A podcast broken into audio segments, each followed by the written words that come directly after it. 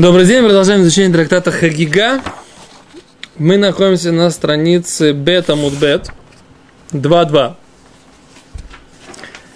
И если вы помните, мы задались вопросом на прошлом уроке в конце, мы задались вопросом, а почему, собственно говоря, в Мишне есть как бы внутреннее противоречие, если вы помните, да? С одной стороны, видно, что человек, который наполовину раб, наполовину свободный человек, он свободен от того, чтобы подниматься на праздники в Иерусалим.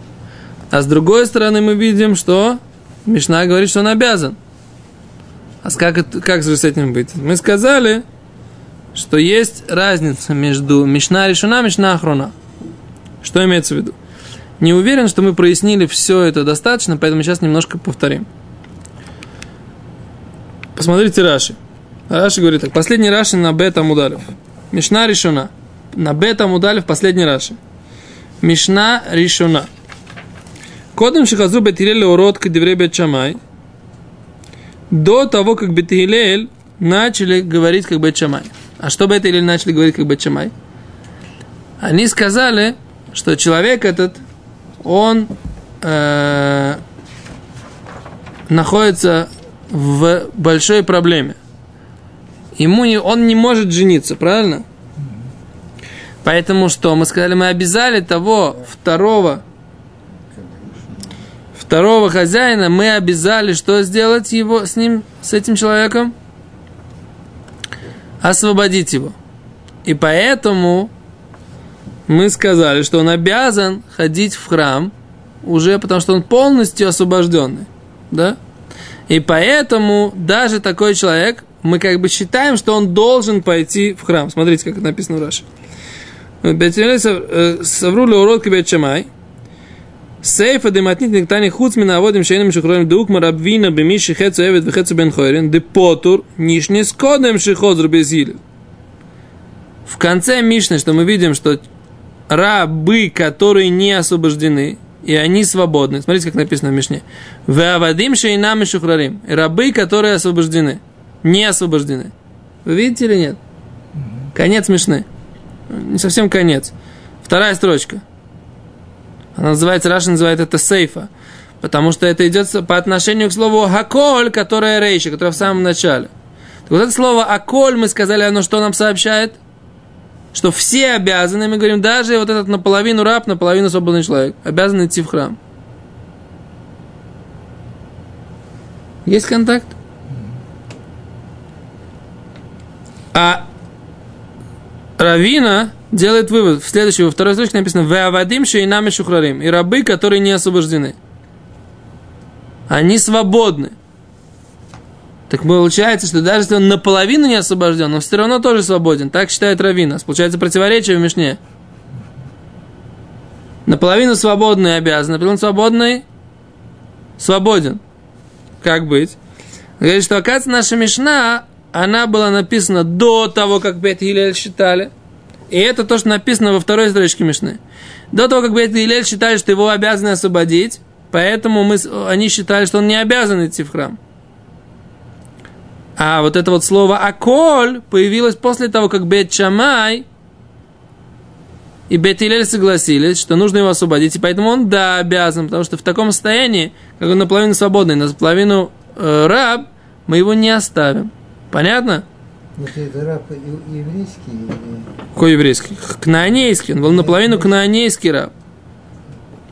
Не может быть человек, который еврейский, еврей, э, э, еврейский раб, он обязан идти в храм, он полностью, случае, да, да, в смысле там есть. Дальше мы посмотрим, как бы, какие ситуации там, что, как, неважно. Но вода, что имеется в виду, он наполовину кнаанейский раб. А мы говорили на прошлом уроке, у него было два хозяина. Один его освободил, второй нет. Он кнаанейский раб, он один из кнаанейских народов, которые э, э, не сделан гиюр.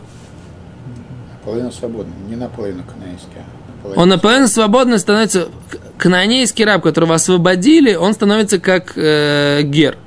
А вот я в этом говорю. Но он не делал гиюр, он не должен делать гиюр. Он выполняет заповеди как женщина, поскольку он канонейский раб. Теперь произошло что-то, его хозяин решил его освободить. Один. А второй думает, а что, почему? Или, наоборот, два брата. Они унаследовали этого раба. Один думает, не хочу раба, хочу его освободить. Второй думает, почему? Если я, так сказать, как бы имею раба, пусть на меня работает.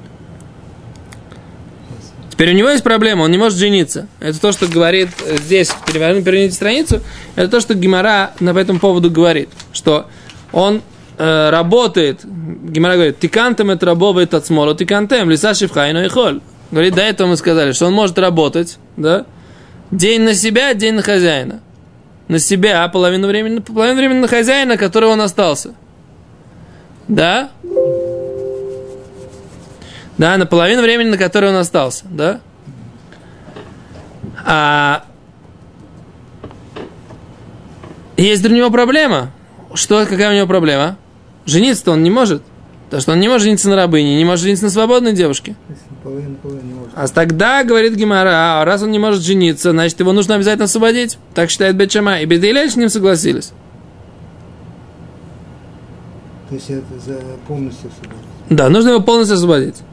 И тут Тосфот задают вопрос, а как бы, как это так, почему, не, не, почему мы обязаны его освобождать, почему нельзя жениться на такой же девушке, которая тоже будет наполовину свободная, наполовину рабыня.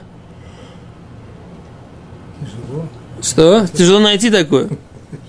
Вы как Шатхан говорите, что вы знаете, что это не так просто, так сказать, найти точно такой же. Да? Как это, шедухи для, для всяких проблемных, э, это проблемная вещь, да. А Стос вот тут говорит, он сравнивает это с килаем, да, что когда у тебя есть, например, э, мул, на муле можно работать, правильно? Делать мула нельзя, скрещивать э, лошадь со слом. Ну, работать на муле можно. Говорит, так в Песедр, если он уже в таком состоянии, почему нельзя его поженить на такой же рабыне? Говорит Тусфот. Тусфот говорит такой интересный момент. Это на самом деле момент нужно разбираться. Только. Да, только свод это разбирает. Он говорит, он, задает такой, он говорит, что на самом деле это невозможно разделить. Что когда они начнут жить как муж с женой, то это не- невозможно это поделить. Что сейчас половину раба живет с половиной раба, а половина свободна, это не делится.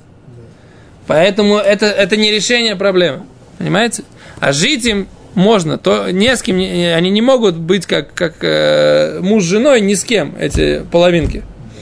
Поэтому единственное решение, это что они должны быть полностью освобождены. Окей, это повторение к, к предыдущей теме. Сейчас давайте посмотрим э, продолжение Геморы. Это раз, два, три, четыре, пять, шесть, семь, восемь. Восьмая строчка сверху. Хуц михера шутева катан.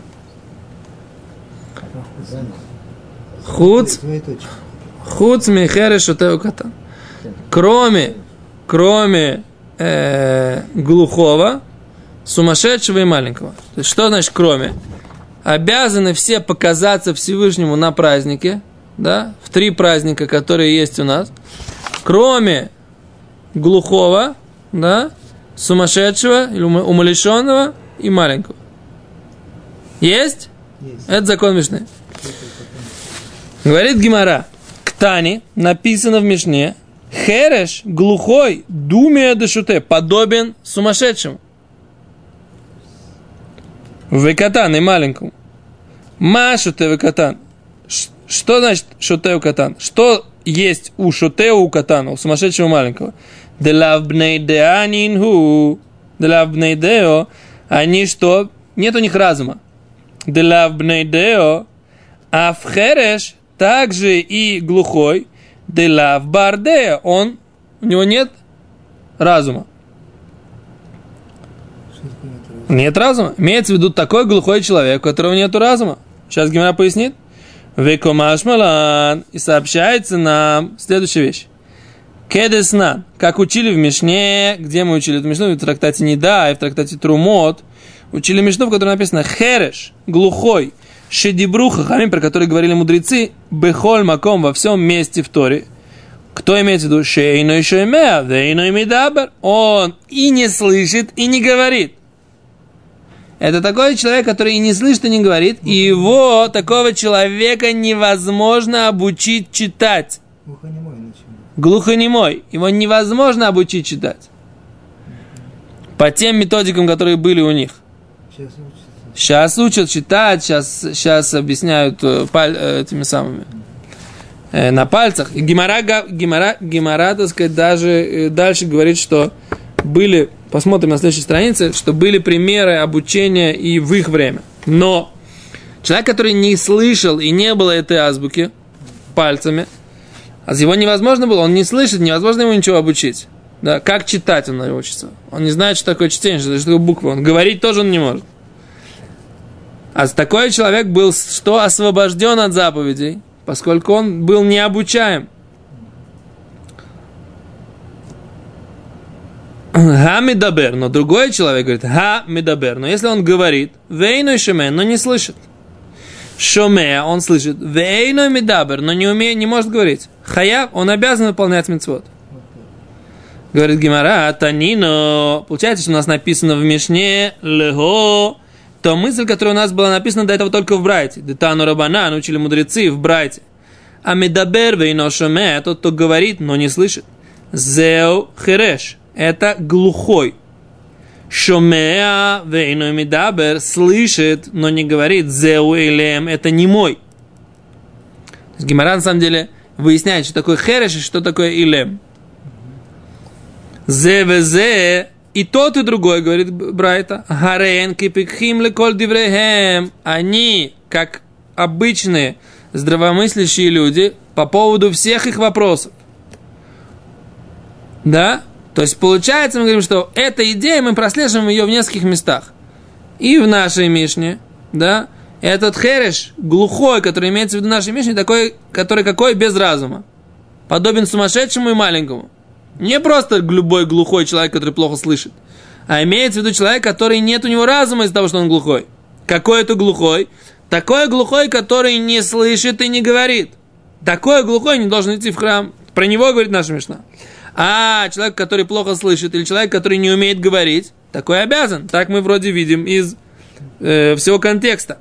И мы видим, что эта мысль, она прослеживается у нас через Мишну в Неде, через Мишну в Трумот и через Брайту, которую мы здесь сейчас привели. Окей? То есть у нас есть несколько источников, которые как бы нам подтверждают, они нанизываются на ту же ниточку. Говорит Гимара, умимая, откуда мы знаем? Демидабер вейну шемео зео хереш. Что тот, кто говорит, но не слышит, называется хереш, глухой. Шомеа вейну мидабер зе илем. А тот, кто слышит, но не говорит, он называется илем, немой. Говорит Гимара, дектив, потому что написано, где написано? Написано у нас в Тиле, в Тегилим у царя Давида, Ваники Хереш, Лоишма, и я как глухой не услышу. Мы видим, что царь Давид четко говорит, я как Хереш, что такое Хереш? Лоишма, не буду слышать. Векейлем, и как не мой, Лоифтах пив, и как Илем, что такое Илем? Не мой, не открою рта. То есть мы видим, что царь Давид проясняет нам, что такое хиреш и что такое илем. То есть мы знаем теперь, что хиреш это глухой, а илем это не мой. Есть еще один приводит, еще одно. Тосут приводит еще одно. Э, как это? Источник, еще один источник. Написано, что Моше Рабейну, когда он сказал, Моше, Ра- э, Всевышний ему сказал, Ми сам пеле Адам. Кто дает рот человеку, уста человеку, говорил Всевышний Моше Рабейну. Омиш ясум илем охиреш. И кто сделает человека илем охиреш? Кто сделает человека илем охиреш? Ну что, ну почему здесь Гимарай не приводит этот пример? Потому что там просто написано, кто дает человеку уста и кто делает человека илем охиреш. А что такое илем, что такое хиреш? Глухой. глухой и немой. Ах, может быть, это немой и глухой. Откуда мы знаем? А у царя Давида это четко показано. То есть источник из Торы недостаточно был нам только его привести. Там в Торе написано, что есть два как бы хирешу или две проблемы. А какую конкретно распределить, это царь Давид показал. Я как хиреш не буду слышать, я как илем, и я как немой не буду говорить. Из этого мы видим вот это четкое распределение. Поэтому Гимара приводит это.